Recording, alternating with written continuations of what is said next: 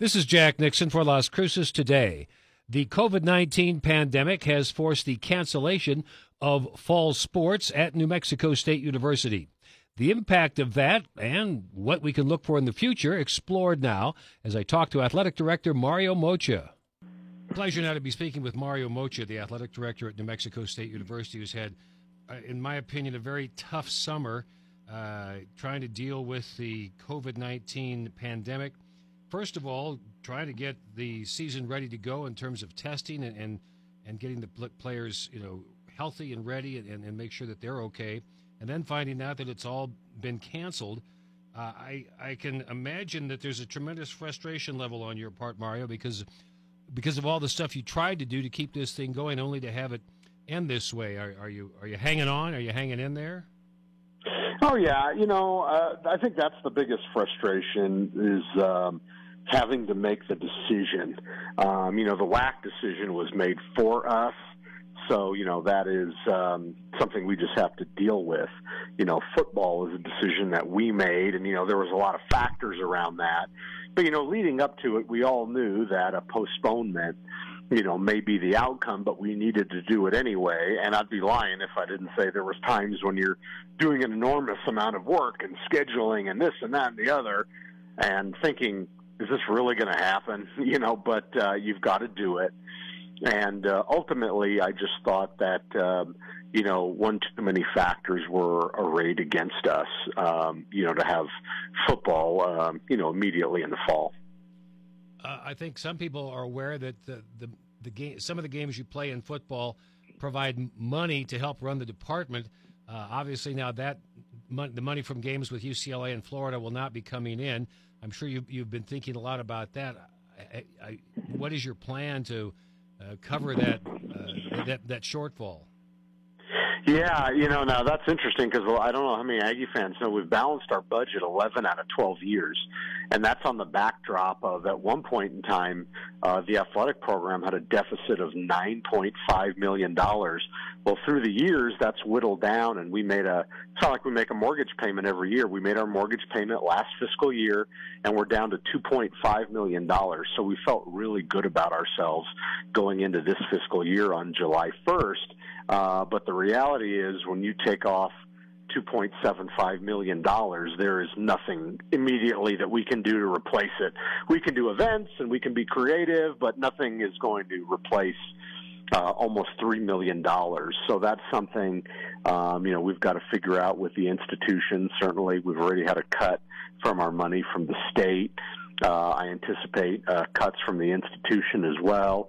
But um, you know, the unfortunate reality, Jack, is we might, um, you know, um, you know, run up a deficit this year, and then have to uh, play some additional guarantee games in the future to offset that. So you know, we'll just see how it goes. What have you heard about the possibility of playing a season in the spring? How how likely is that, or how realistic is that for fans to to look for that? Yeah, well, I mean, whenever you say something, something changes immediately. Um, you know, today the news of the day is a potential saliva rapid testing machine, and you know, I'm thinking, well, hey, if somebody could just drop one off at the department, we could just restart everything up. But I don't think they'll be carried in WalMarts. You know, I, I know the FDA just approved it, so you know, it it all depends. I know that out of the 130 Division One schools, 54 of us have postponed. Uh, that leaves what 76 that are going ahead, and we'll just see, you know, what the testing requirements are. You know how the environment is. If some of the other Group of Five conferences try to still make a go at it, uh, that's the uh, American Athletic Conference, uh, the Sun Belt, and uh, Conference USA. So, you know, I know a lot of us uh, hope that we can get some games in the spring. We we still need to wait on what format that might look like because you know, the Mid America Conference, the Mountain West, uh, the Big Ten, and the Pac 12 right now are the conferences that say they want to play in the spring. The big question is hey, would they, um, uh, would they play a conference only schedule? If so, you know, would we play a UMass, a UConn, et cetera? Would we only maybe play four games and play like a Dixie State and uh, a Tarleton State. I mean, you know, there's eight million questions. So, um, you know, uh, film at eleven, as they say. I know that you've uh, given thought to uh, how to deal with people who bought season tickets, and could I know that there's a plan in place. If you could give us maybe a brief rundown of, of the options people will have if they have bought the football season tickets, at least. Sure, sure, yeah. Well, you know, we're, we've postponed the season, but for right now, uh, individuals, if they say, "Hey, I want a refund right now," uh, they can get a refund just by calling our box office. Um, if they um, want to wait until the spring um, to see if there's a season or not, or what kind of what the games look like, we're more than happy to do that. Um, and then um, when we get a little farther down the road, and we know exactly what we're doing. Uh, you know, hypothetically, if there was no season, we would probably do um, what we did with the WAC tickets this this year in basketball. We would give people options for full refund, uh, ask them if they want to donate it to the Aggie Athletic Club, or if they want to put it in the bank you know, for future um, uh, athletic tickets, uh, you know, whether it's basketball, baseball, softball, et cetera. Well, you mentioned basketball. Other than the, the, the rival games and the, the game uh, in, in South Dakota against Northern Iowa, we haven't heard much about the schedule. Uh, will there be some news on that? Because you know, you're asking people to buy season tickets kind of without knowing what they might be able to see at home. Right. The same thing. I mean, obviously, uh, a few things on that. Number one, you know, in in the in this uh, era of Aggie basketball, it is inc- incredibly tough um, you know, when we weren't winning many non-conference games or we were going 500 and then running the table in the WAC, it was a lot easier to get games. You know, when you win 28, 28, 30, and then this last year have the nation's longest winning streak.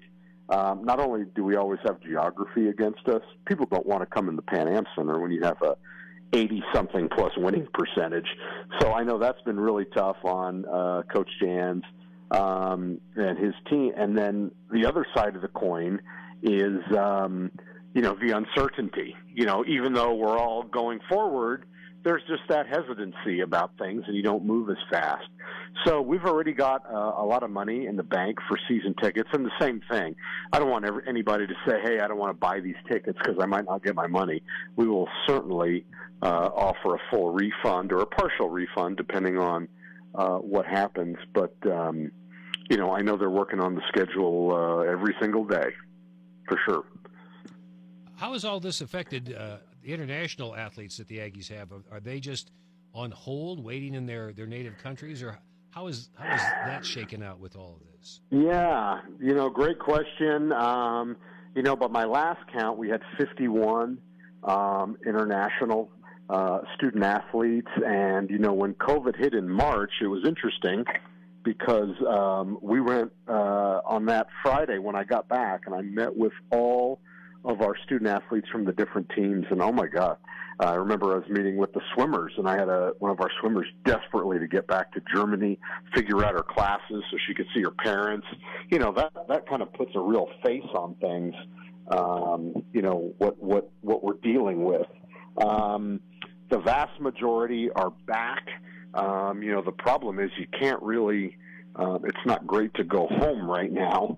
Uh, so the vast majority are back, and we're certainly, um, you know, working with them on a regular basis. That affects a lot of the internationals, uh, but uh, yeah, we've been in uh, extra close contact with them uh, during this time because you know you think about uh, a student athlete from New Mexico or somebody domestic, uh, you know, the added stress of having, you know, a tennis player from India or, you know, a swimmer from Germany. Um, it's just uh, pretty incredible to think about all the all the different stuff we've been dealing with, you know, as a department.